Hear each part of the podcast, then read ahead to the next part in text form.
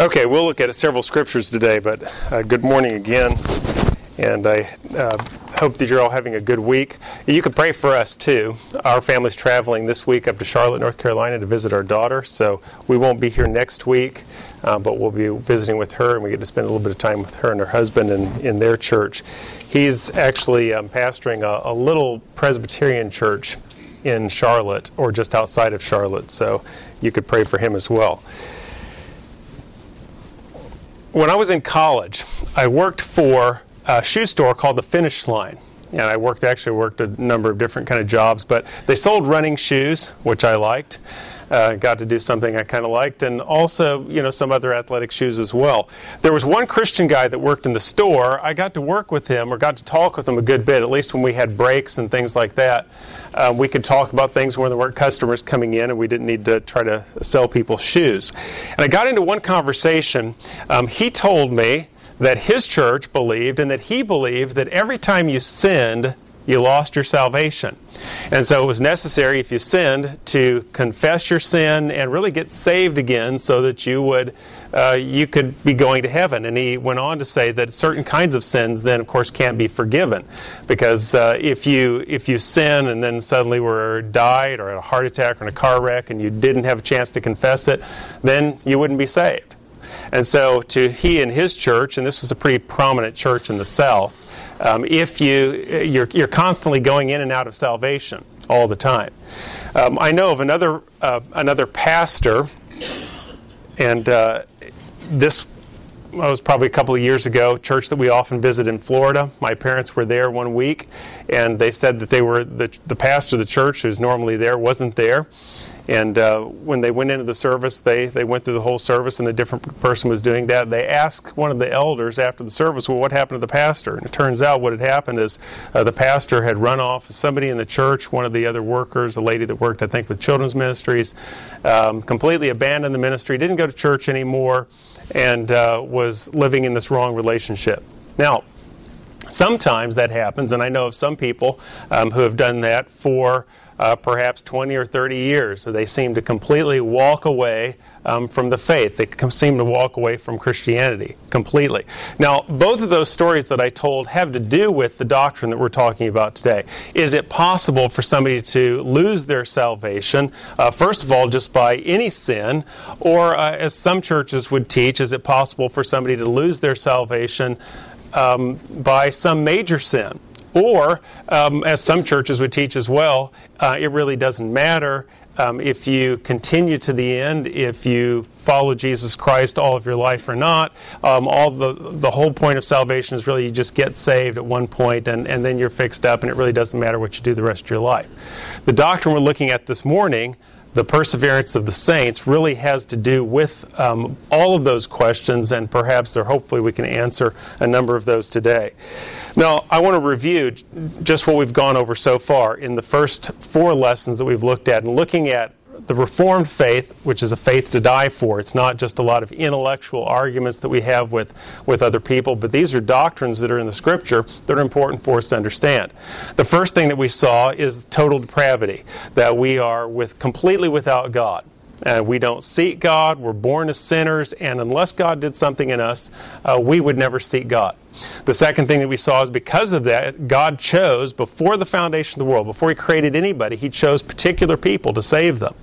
Then we saw that those people, He sent Jesus Christ, His Son, to die for, so that Jesus actually was judged for those people. He died in their place for those people who were chosen by God. And then we saw last week the means that God uses is He changes the heart. Through the preaching of the Word of God and, and through the gospel, God changes the heart in such a way that those people that are chosen are guaranteed to turn to Jesus Christ, to turn to Him in faith. Now, the last doctrine we're looking at then is uh, this continuance. What happens after that? We become a Christian, and this really goes through to the end of our lives and into eternity. And this is God keeping His people. Now, Uh, we'll go through as we normally do the doctrine defined. I'll give you a definition of it, and then we'll talk about uh, what it means. We'll talk about uh, scriptural evidence or support for that doctrine. It'll be a little bit different this time because there are actually two parts to this doctrine. So I'll give each part of it and we'll look at some scriptures that have to do with that. Uh, the first part is the doctrine defined. And I'll just read the Westminster Confession. This is from chapter 17, um, paragraph 1. There is a whole chapter in the Westminster Confession on the perseverance of the saints. I'm just going to read the first one this morning. Those whom God has accepted in His beloved, effectually called, and sanctified by His Spirit, can neither totally nor finally fall away from the state of grace, but shall certainly persevere in it to the end and be eternally saved. And I'll give you just a sort of a summary. Those who are chosen by God are kept saved by the power of God and by His grace continue following Jesus until death or the return of Jesus Christ. So that's the idea that we're kept saved, we don't lose our salvation, and not only that, that we continue to follow Christ um, for the rest of our lives. And that's what uh, the doctrine is. You should notice and you should understand by now with all these doctrines as well as this all of this is a work of god um, every single bit of this is the work of God. So it's not, it's not something that's done by us. This is why R.C. Sproul likes to call this the preservation of the saints. Perseverance, he says, sometimes makes it sound like it's something we do. Um, and preservation is perhaps a better word because it talks it, it lets us know this is what God is doing. God is preserving us. However, as God preserves us, uh, we do persevere. And so that's the idea. Uh, one of my favorite verses in the Old Testament is Isaiah 26 12. Really has to do with the sovereignty of God. But Isaiah says, O Lord, you ordained peace for us. Um, all that we have accomplished, you have done for us. So anything that we have done, whether it's it's uh, if it's something good, if it is a good work, if it is even accepting Jesus Christ, it's something that God has done. So all of our works are things that really God has done. So it, we can take no credit for it. We can't have any pride in our salvation or anything that we do because it's all the work of God. Now, as I said, there are really two parts to this doctrine. There are two parts to it. The first one is eternal security what is sometimes called the doctrine of eternal security. And that means that once we're saved, we're always saved. When I was growing up, that was a term that was frequently used, or a phrase anyway. Once saved, always saved. That's the idea of eternal security. Now, there are a lot of passages in Scripture that deal with that. I'll go over just uh, four of them at least. Ephesians 1, which we've been going through the book of Ephesians on Sunday mornings. Ephesians 1, verses 13 to 14 says this In whom you also when you heard the word of truth, the gospel of your salvation, and believed in him, were sealed with the promised Holy Spirit, who is the guarantee of our inheritance until we acquire possession of it to the praise of his glory. And what Paul is saying there is that when you're saved, you're sealed. The idea of being sealed, uh, even in, in the first century and before that, the idea of sealed is something that can't be revoked if, uh, if a king sealed something or a document is sealed, that means this is permanent. This can't be changed. And so he's saying you are sealed with the Holy Spirit of promise. The Spirit of God has sealed you. You can't be unsaved once you have put your faith in Christ. And of course, all that goes along with election. God chose you from the very beginning. Um, and so he sealed you by the Holy Spirit.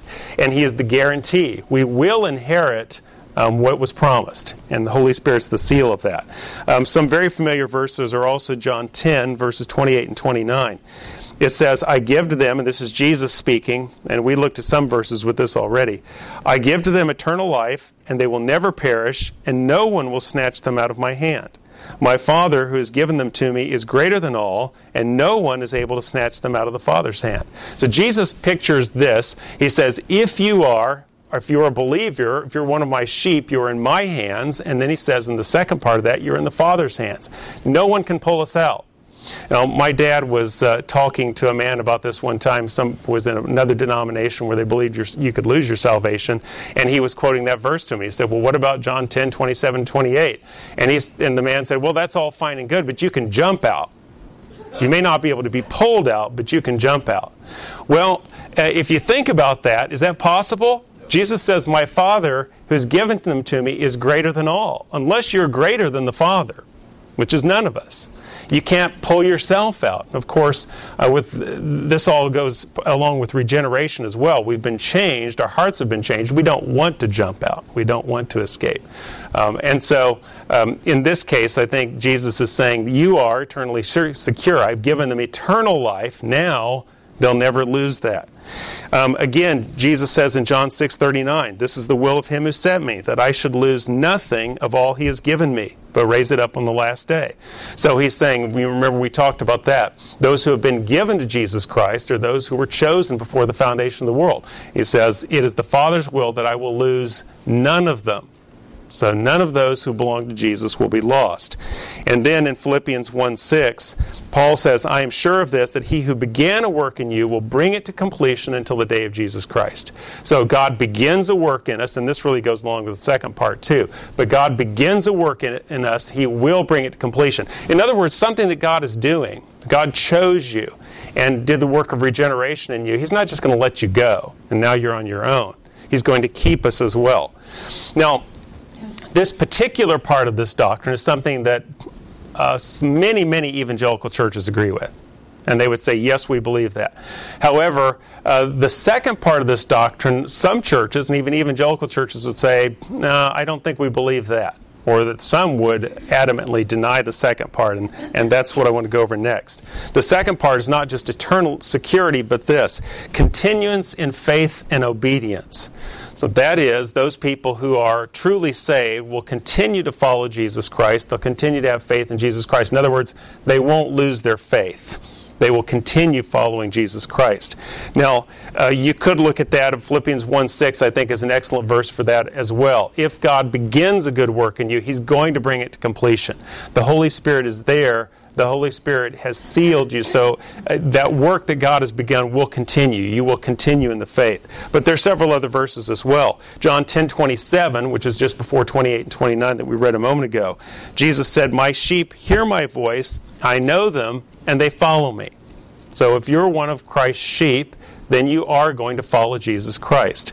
Uh, uh Jude 1 uh, well, there's only one chapter in Jude, but at verse 1 and in verse 24, the very beginning and the very end of Jude, this is what Jude says. He says, Jude, a servant of Jesus Christ and brother of James, to those who are called, beloved in God the Father, and kept for Jesus Christ. What he's talking about here, those who are called, we talked about that, that effectual calling, where God drew us to himself and he regenerated us. Um, we are kept by Jesus Christ. So we're not going to lose that. We're not going to lose our faith. Then he says in verse 24, Now to him who is able to keep you from stumbling, that is, God keeps us from stumbling. He keeps us from keeps us following Jesus Christ. To him who is able to keep you from stumbling and to present you blameless before the presence of his glory with great joy. And so that's the benediction of his letter. God is the one that keeps us. So he starts at the beginning saying, We are kept by the power of God, and God presents us. In the end, God presents us blameless. And so uh, God gives us faith, and we continue in faith. We continue to follow Jesus Christ because of that work that God has done in us. And then we could go to Philippians 2, verses 12 and 13 as well. Uh, there are uh, some people uh, sometimes look at this and they say, well, this seems like a contradiction in these two parts, verses 12 and 13. Uh, but it's really talking about one process. It says, Therefore, my beloved, as you have always obeyed, so now, not only as in my presence, but much more in my absence, work out your own salvation with fear and trembling. Paul says you need to work out your salvation. He doesn't say work for your salvation, but you need to work it out. In other words, you've been saved. It's going to make a difference in the way that you live. That's what he's saying. But then he says, it, it's not, this isn't just you doing this. He says in verse 13, For it is God who works in you both to will and to work for his good pleasure. So if you've been saved, the reason that you're living out your salvation and you're living a changed life is because God is working in you and he's giving you the will to persevere or to continue on and to continue trusting in him. And so we see this throughout Scripture. Um, the idea that not only does God guarantee that we are, when we're saved, we stay saved, but that we continue to follow Jesus Christ. Now, there are people um, who would believe that uh, you, it's, it's, possible um, for you to be saved, let's say, become a Christian at some point, and never follow Jesus. I don't think that's a biblical doctrine. In other words, you can just say, Yeah, I want to get the fire insurance. I want to get saved. I'm asking Jesus into my heart, but, you know, I'll just kind of go on my way. And they would say, You should follow Jesus. Hopefully you will. But you may not. Well, I don't believe that's a biblical doctrine, not according to these scriptures that we've looked at. Now, there's one major objection that comes up a lot of times when you start talking about eternal security or this doctrine in particular. And I've heard this question. In fact, I have a friend who was at one time very reformed, and he began looking at the, reading the book of Hebrews, and he and he began to think, I don't I don't know that this is that I believe that anymore. It seems to me that you can lose your salvation. And one of the passages that he would go to, and others would bring this up, and in fact, churches that believe that you can lose your salvation, this is a key passage they bring up, and so I think we ought to look at it for just a little bit. Hebrews chapter 6 and verses 4 through 6. And I'll just read the verses for you, and then uh, we'll talk about it just briefly. Uh, the author of Hebrews says, For it is impossible to restore again to repentance those who have once been enlightened, who have tasted the heavenly gift, and have shared in the Holy Spirit, and have tasted the goodness of the Word of God and the powers of the age to come, if they then fall away, since they are crucifying once again the Son of God to their own harm and holding him up to contempt. Now, basically, what they do with that passage is say, well, uh, the author of Hebrews is saying it's impossible for somebody to repent to be restored. And i guess this actually means that you couldn't be saved if you, once you lost it um, at least to them if they took it logically. But they're saying it's possible here for a person to have tasted the heavenly gift to have shared in the holy spirit. They can taste of the goodness of the word of god and the powers of the age to come.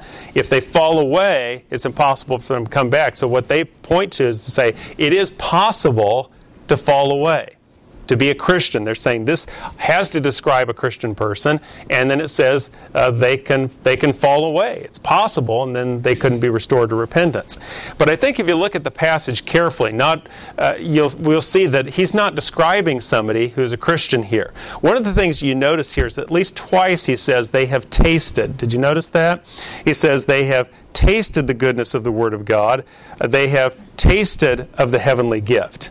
And I think he's using that term um, on purpose. There's a reason for that. Um, tasting is not the same as partaking. In other words, this is somebody who is around Christianity. They're around the church. They've seen the power of God. They've seen the power of God in changing other people's lives, and at least back then, they may have even seen apostolic miracles. These are people who have been in close connection with the truth, with the Word of God. They've perhaps were walked with Jesus. Uh, they were with the time in the time of the apostles. They saw all these powerful works of God, and yet uh, they walked away. Now, who does that sound like that's describing? Yeah, Judas Iscariot would be a perfect example of that. Um, he was not one of Jesus Christ. He did not belong to Jesus Christ, uh, though outwardly he professed that. He was about as close as you could get. I mean, it's been said of Judas that uh, he kissed the door to heaven and went to hell because he was a person who was as close as you could get to Jesus Christ. He walked with him, he saw the power of God, and if you remember, he even went on on that out on the, the missionary group or the missionary trip when Jesus sent them out two by two he saw the working of God. He saw demons cast out and all of that. And yet, he wasn't truly saved. He wasn't truly a Christian. And so I think that's who this is talking about. Uh, it could also refer to somebody like Demas that Paul refers to in 2 Timothy 4:10. He says, "Demas, having loved this present world, has forsaken me." He bailed out. He decided he loved the world and everything goes along with that and pleasures of the world more, so he left. But this is not describing somebody who lost their salvation. It was a person who was hanging around that, who uh, we might say grew up in the church. They were around that all the time. They experienced the power of God. They saw the work of God, and yet they walked away. So these are more pe- are people more like what Jesus described in Matthew seven. Uh, in one perhaps very scary passage, Matthew, at the end of the Sermon on the Mount, Jesus describes these people that are going to come up to him at the end of at the judgment. Um, and these people will come up to Jesus and they say, uh, We did all kinds of wonderful things. We cast out demons. We did all of these things in your name. And what does Jesus say to them? I never knew you. I never knew you. Not, I knew you at one time and then you fell away and you left. He never knew them. And I think that illustrates again the fact that we don't lose salvation. Um, but there are some people who appear to have salvation. They may appear that way to us on the outside. We don't know people's hearts. We don't know what's going on inside people. But they're people who fall away because they were never saved. And again, 1 John 2:19. John says they went out from us, but they were not of us. If they had been of us, they would have continued with us. In other words, if you're a Christian, you will continue in the faith. You will continue to follow Jesus Christ. They went out that it might become plain that they are not of us. In other words, they were never, um, they were never truly one of God's people, and that's why they fell away. So I think we could answer that objection from that passage just by saying we need to compare Scripture with Scripture, and also to say, uh, in the author of Hebrews is not describing somebody who is a Christian, but somebody who is uh, has been exposed to Christianity. He knows the truth. He, he's seen the power of God, and yet walks away. So those who fall away were not really part of the church to begin with, and I think that's what he's talking about. Well, at the end of all of these, we've talked about why is this so important? This is a faith to die for. Why is this doctrine so important? And, and why do we go over this? Well, I put down three things, at least that I was thinking about, that are encouraging or helpful for me in thinking about why this is important. The first thing is this it us, encourages us that when we fail, we do not lose God's love. When we fail, we don't lose God's love. Now, um, we've talked about the fact that when you're a Christian, um, you're going to follow Jesus Christ to the end, but that doesn't mean that we never fail, right? We're not saying that somebody who becomes a Christian, that perseverance means you never sin. It's possible, and the Confession of Faith even talks about that. It's possible for a Christian to even be involved in some terrible sin, like David, uh, committing uh, adultery and murder in the Old Testament. And yet David didn't finally fall away, did he? No, he didn't. You look at people like Abraham. Several times Abraham's faith really wavered because God had promised him certain things, and yet he went into Egypt and then the land of Abimelech, and he had his wife Sarah lie twice because he was afraid he was going to be killed. Uh, he really was, wasn't trusting God at that point. Those were failures, and yet God didn't throw him off, did he? No, because God had chosen him. Um, his faith continued. And even though he failed, he, he didn't lose God's love because God, part of God's election is God setting his love on us.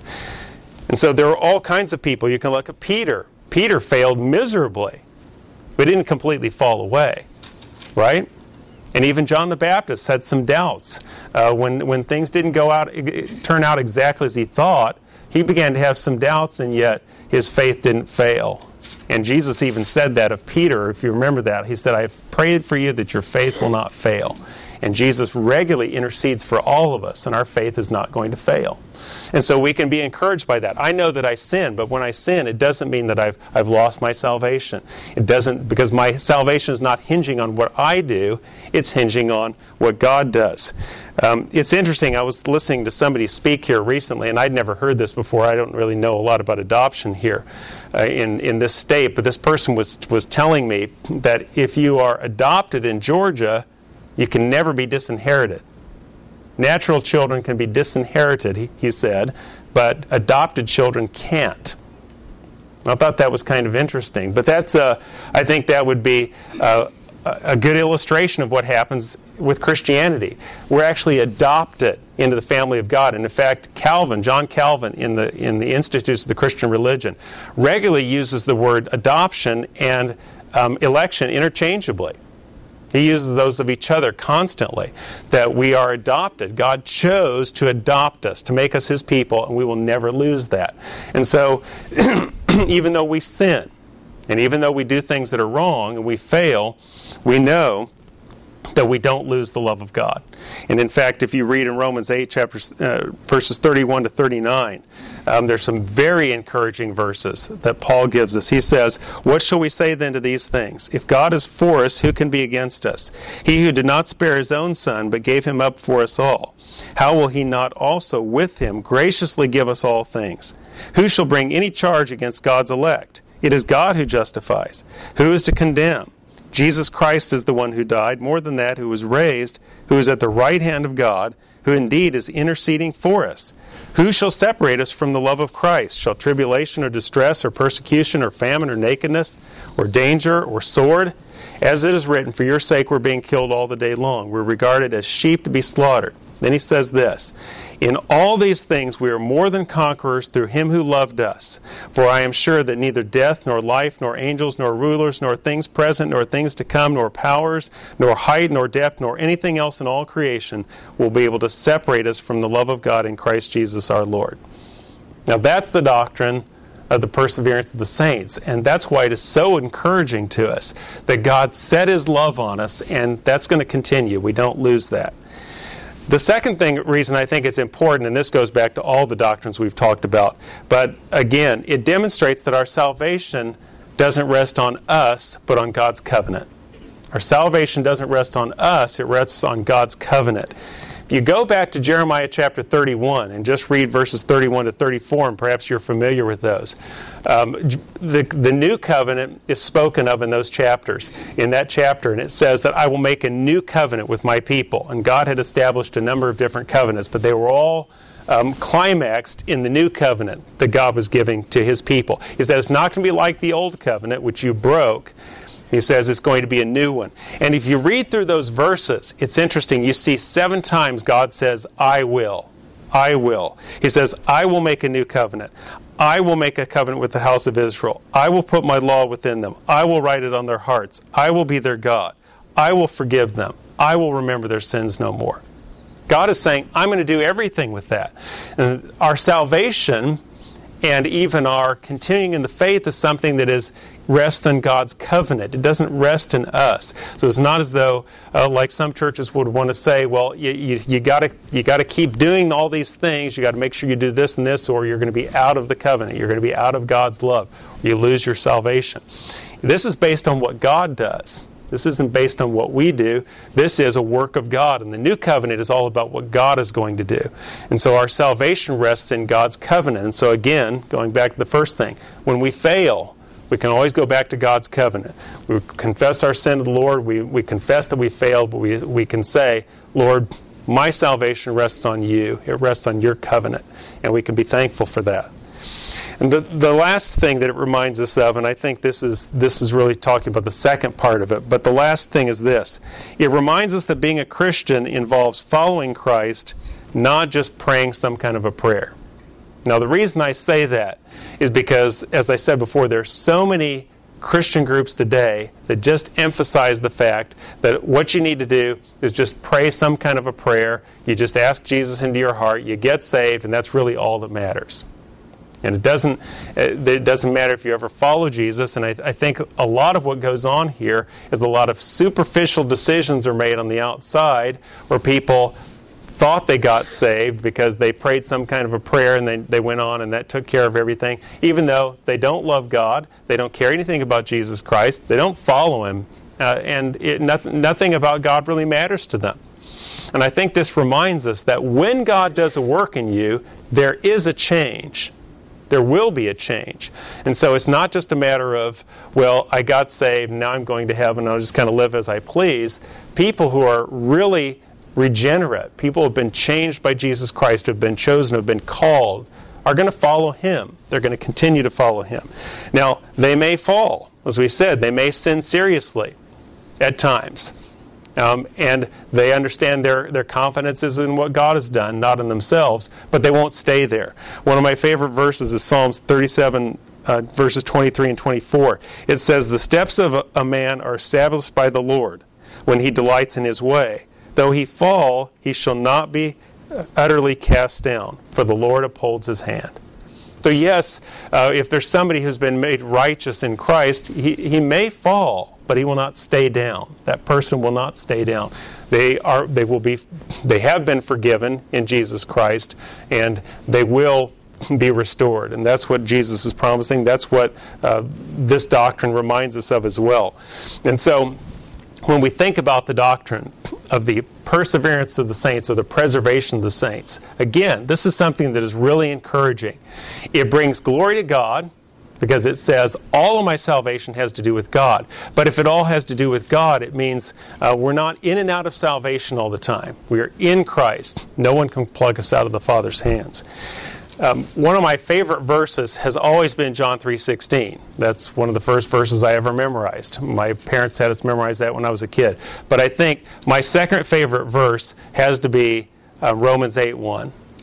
There's therefore now no condemnation for those who are in Christ Jesus, who walk not after the flesh, but after the Spirit. Um, and I think about that regularly. There's no condemnation. You think about that? For all that we deserve, for all that we deserve from God, which is judgment, and all the times that I fail, and all the times that I sin, even on a daily basis, and come back to the verse and say, There's no condemnation for those who are in Christ Jesus, because this depends on Him. Uh, one of my favorite songs uh, is in Christ Alone, which is uh, which we sometimes sing in worship services.